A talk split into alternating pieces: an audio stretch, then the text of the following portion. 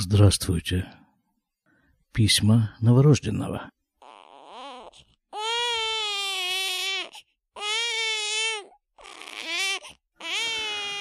Сегодня 20 апреля 2018 года. Вчера мы торжественно отметили День независимости государства Израиль, 70 лет существования этой замечательной страны, из которых последние 26 лет мы сосуществуем вместе.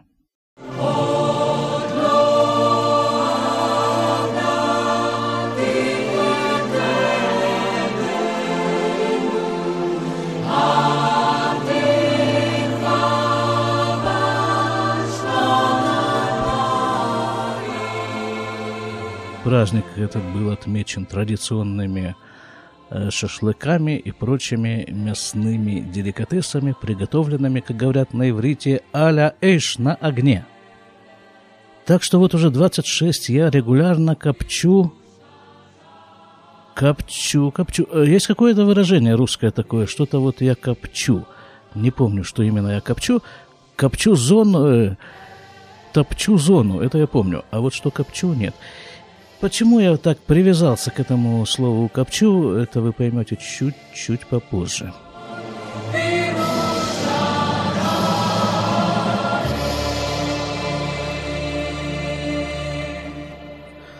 Я не думаю, что сегодня у нас дойдет дело до чтения очередного письма. Сегодня я хочу зачитать вам и попытаться отреагировать на комментарии, которые поступили к прошлому выпуску писем новорожденного.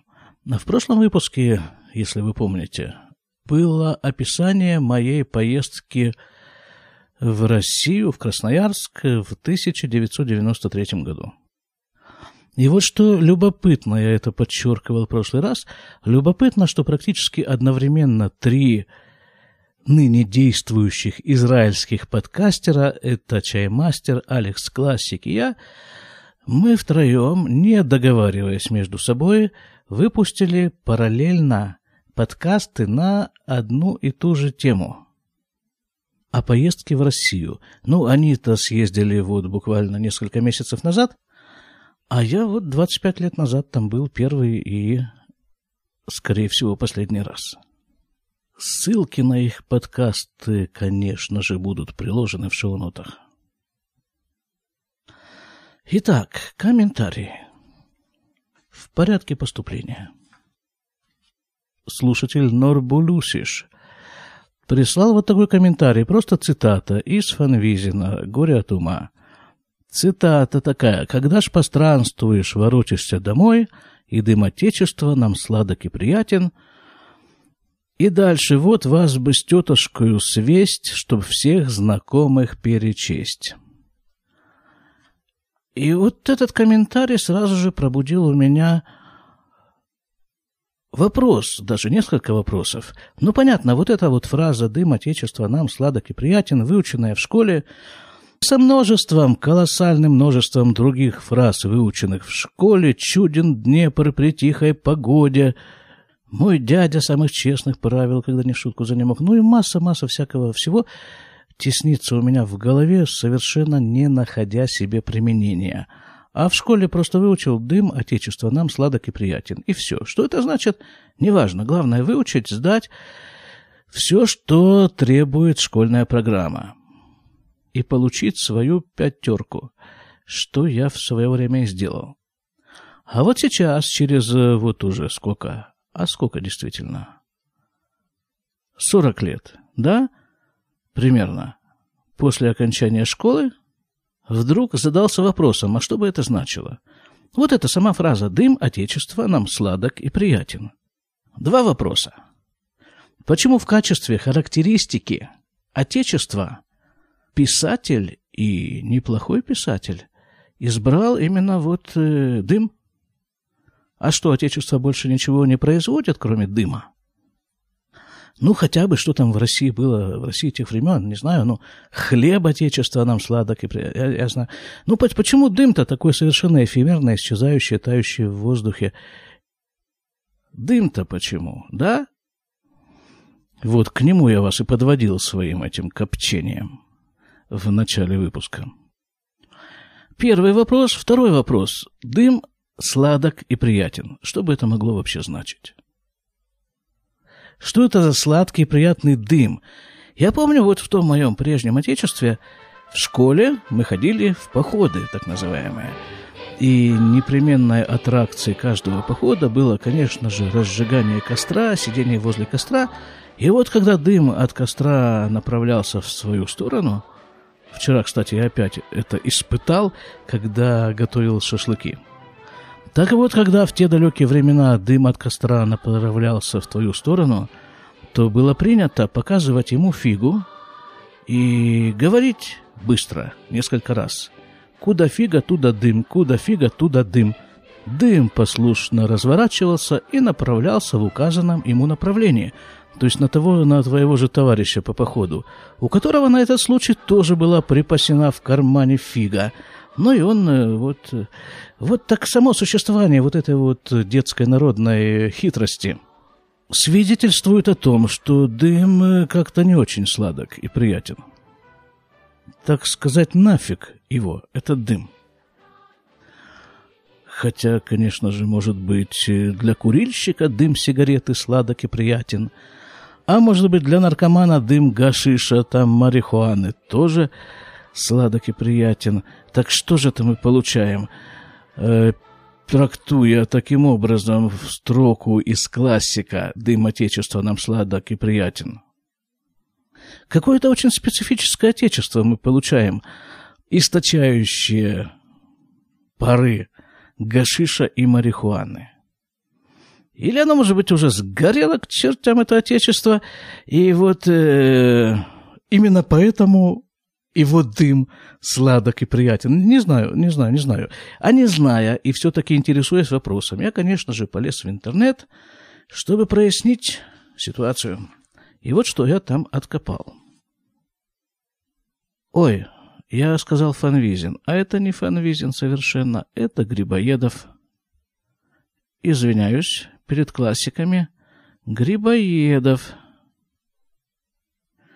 Грибоедов написано, процитировал строку из стихотворения «Арфа», написанного в 1798 году, то есть через три года после рождения этого самого Грибоедова.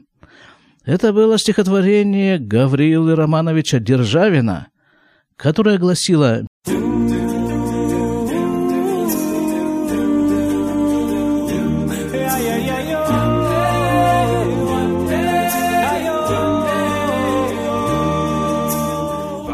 Мила нам добра весть о нашей стороне, Отечество и дым нам сладок и приятен.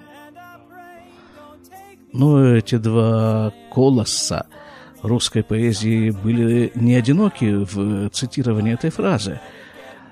Ее употребляли батюшка Вяземский и другие, а сама идея о сладости, а о сладости дыма Отечества принадлежит Гомеру.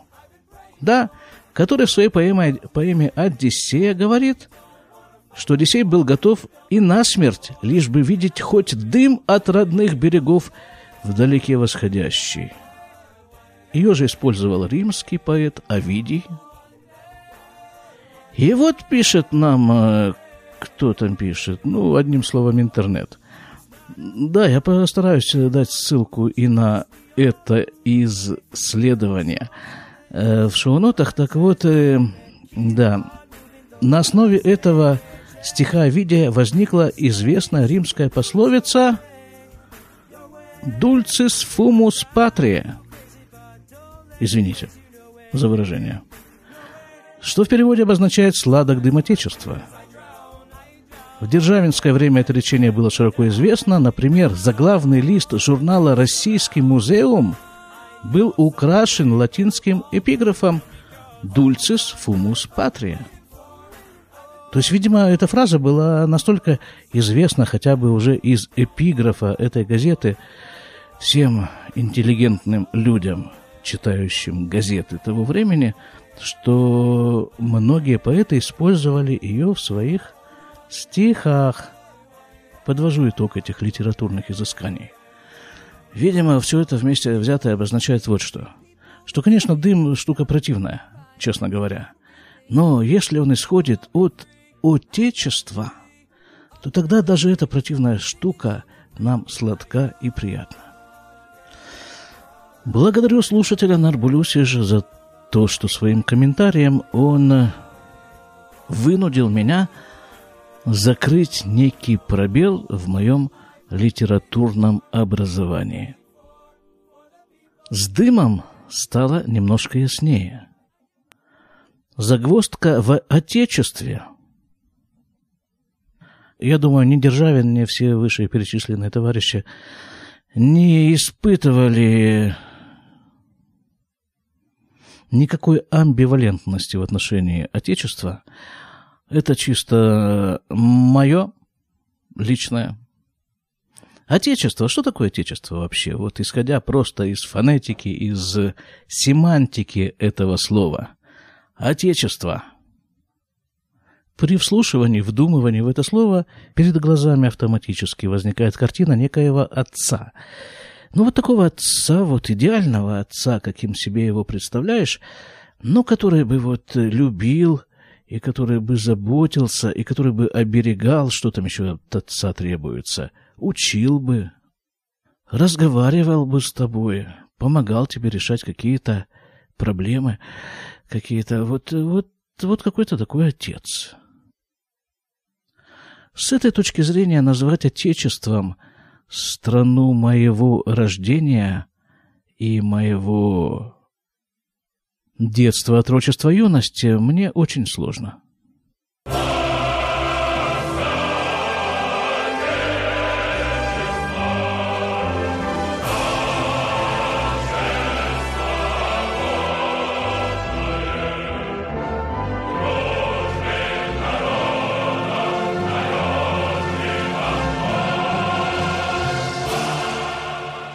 Вот тут мы плавно подходим к следующему комментарию. Комментарий Марины Одинцовой. «Да», — пишет Марина, — «да, Володя». Володя — это я, кстати, кто не знает. «Да, Володя, выпуск действительно неоднозначный, понятны твои эмоции, но я их, конечно, не разделяю. Твой выбор — уехать из страны, а я такой выбор никогда не рассматривала даже в, таче, в качестве фантазии». Дальше здесь идет э, повествование некое. Э, кто хочет, может прочитать это вот там вот на сайте, в комментариях к 280 выпуску подкаста «Немного оглянувшись», который публикуется, я забыл же дать эту самую рекламную вставку, который публикуется на сайте шломурады.ком, да. Так вот, э, насчет выбора, насчет выбора – Насчет моего выбора уехать 26 лет назад, уехать из России в Израиль. Конечно, конечно, забылись уже всякие детали, все подробности э, тех, э, тех времен, но вот э, выбора как такового я как раз и не помню. И не только я, многие люди, которые уехали из России в Израиль, я с ними разговаривал, Многие мне говорят, что вот было такое чувство, что тебя ведут. Вот тебя просто взяли за руку и ведут из России в Израиль. Ну, не знаю, как в других странах. Я разговаривал с израильтянами, бывшими россиянами.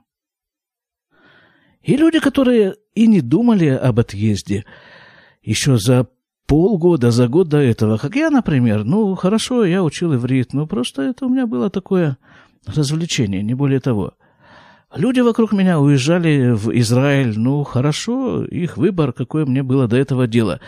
Я-то никуда не собирался, и вдруг после, через полгода после вот этих всех несобираний обнаруживаю себя в Израиле.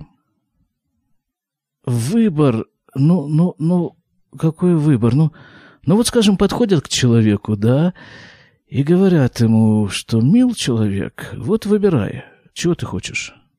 Повеситься или что-нибудь другое.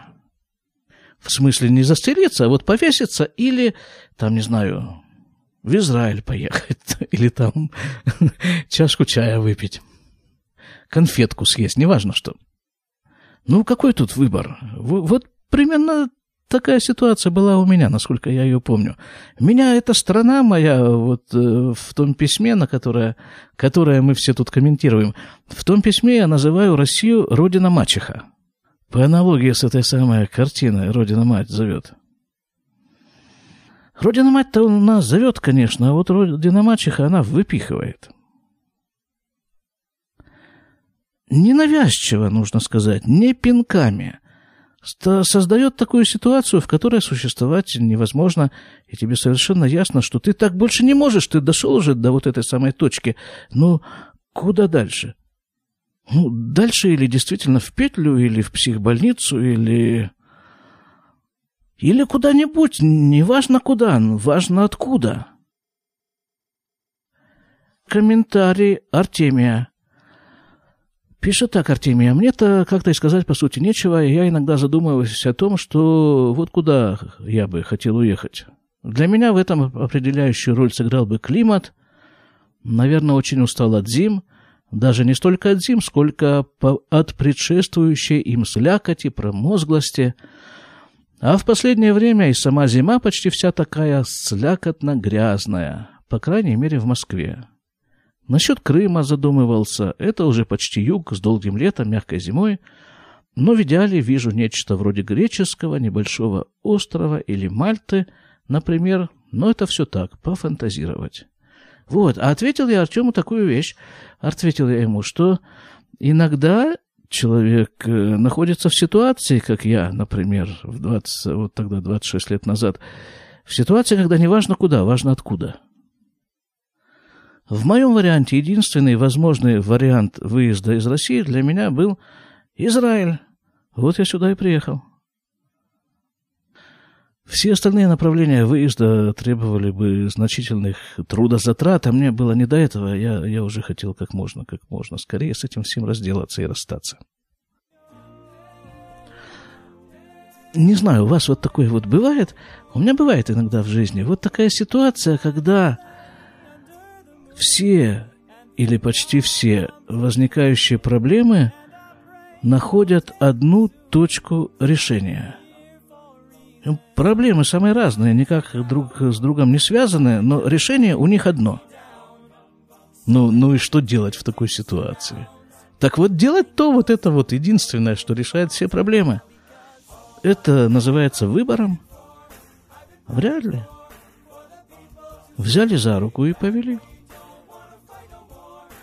Я не читаю комментарий полностью, он большой, такой качественный, такой солидный, хороший комментарий.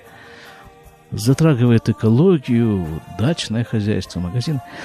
И вот, вот Марина пишет, я люблю свой город. Здорово? Ну, просто здорово. А я люблю свой город. Свою деревню, точнее, Бейтель. Ну, по большому-то счету, я люблю, в принципе, землю Израиля. Вот это я люблю. А в каком именно месте этой земли Израиля жить? Ну, по, по обстоятельствам. Я в Израиле поменял уже сколько мест жительства. Не адресов, а, а мест проживания. Как бы два кибуца, Иерусалим, два Ишува. Сейчас вот живу здесь. Хорошо? Но все это, главное, это что все это в Израиле, в земле Израиля. А это само по себе колоссальное удовольствие жить в том месте, которое ты любишь. Вот Марина любит свой город, именно там она и живет. Я просто искренне рад за тебя.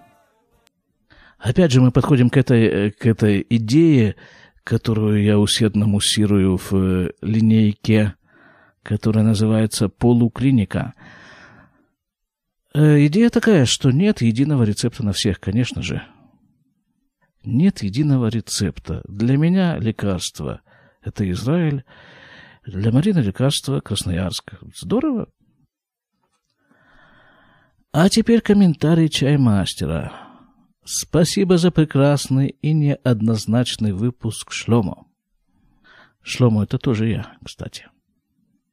Вот, вот, да, вот э, иллюстрация – Марина, которая меня знала по Красноярску, меня называет Володя, а чаймастер, который меня знает по Израилю, называет меня Шломо.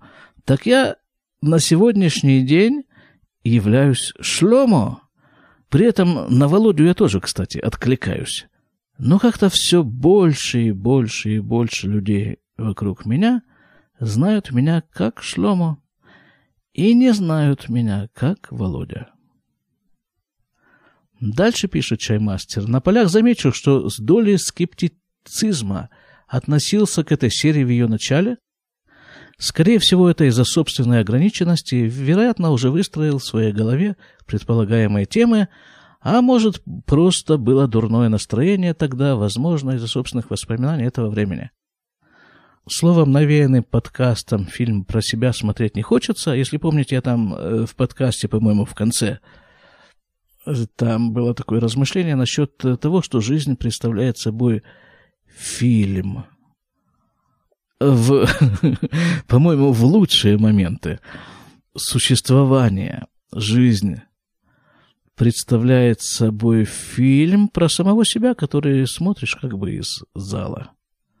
Ну и по мере возможности участвуешь в происходящем на экране сопереживанием. Да, э, здесь я пропускаю, дальше пишет чаймастер. Не жалею ни об одном прослушанном подкасте из писем. Здесь, здесь он делится своими воспоминаниями. Это вы все тоже можете прочитать, если захотите. Э, вот там на сайте в 280 выпуске подкаста «Немного оглянувшись». Так, э, про челноков из Турции мы с ним вместе вспоминаем. Эти торговцы везли, пишет, первые зачатки человеческого образа жизни, как мне кажется, кстати, сейчас эта мода интересно интерпретируется современными российскими модельерами. И карусы вспоминаются советские, не, не советские, а какие они, венгерские, не, чешские, венгерские автобусы, которые ездили по Советскому Союзу, перевозя пассажиров на работу. Вот, э, вот, вот, вот. Э, над этим надо подумать. Вот сейчас прямо этим и займусь.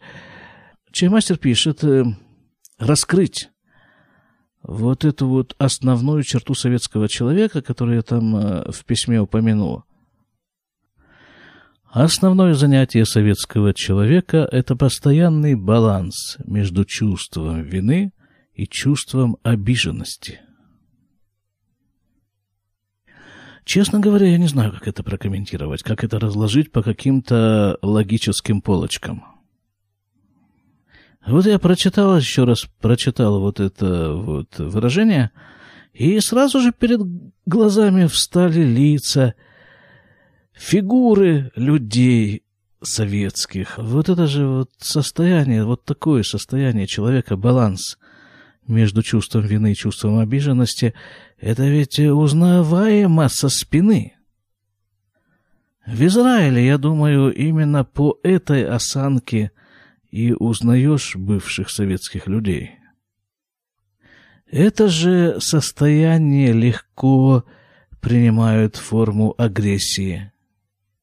Это вообще очень удобная исходная точка, это состояние.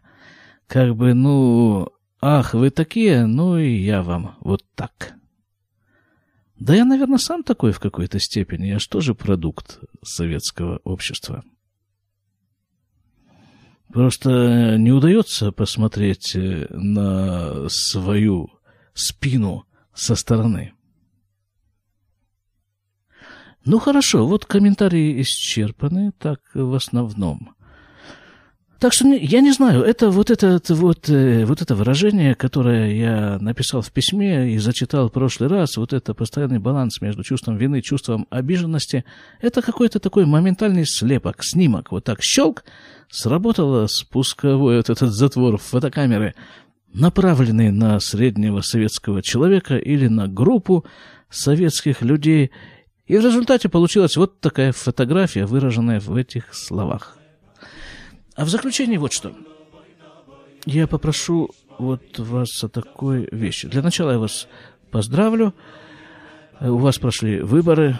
Может быть, немножко запоздало. Я вас поздравляю с Мой брат, живущий в России, он сказал мне так по телефону, у нас прошли выборы Путина. Вот с этим я вас поздравляю. В связи с этим вот такая вот маленькая просьба. Мне просто интересно, среди моих слушателей, как распределились голоса. Для этого я открою э, в этом выпуске такую небольшую контактную форму. Там будет вопрос, как вы проголосовали на последних выборах. И три варианта ответа. Первое – за Путина. Второе – не за Путина. И третье – не участвовала в выборах. Конечно же, этот вопрос касается людей, имеющих право голосования – граждан России. Конечно же, опрос анонимный. Мне просто любопытно, как голосуют мои слушатели. А через некоторое время я постараюсь обнародовать результаты этого опроса. Я действительно уважаю, по крайней мере, изо всех сил пытаюсь уважать выбор каждого человека. Потому что ведь э, это основное, что дал нам Творец, право выбора. Это одна из основ существования этого мира. Возможность выбора. Хотя кто-то из великих сказал, не помню кто именно, сказал примерно такую вещь. Свобода вашего выбора размахивать руками – заканчивается в той точке пространства, в которой начинается мой нос. Будьте здоровы. До свидания. Bayna boy, im Hashem lo yishmori, shal shokat shoy me, im Hashem lo yimne bayis. Shalom lo boy no boy, Hashem lo yishmoriyin, Jom shokacho imei.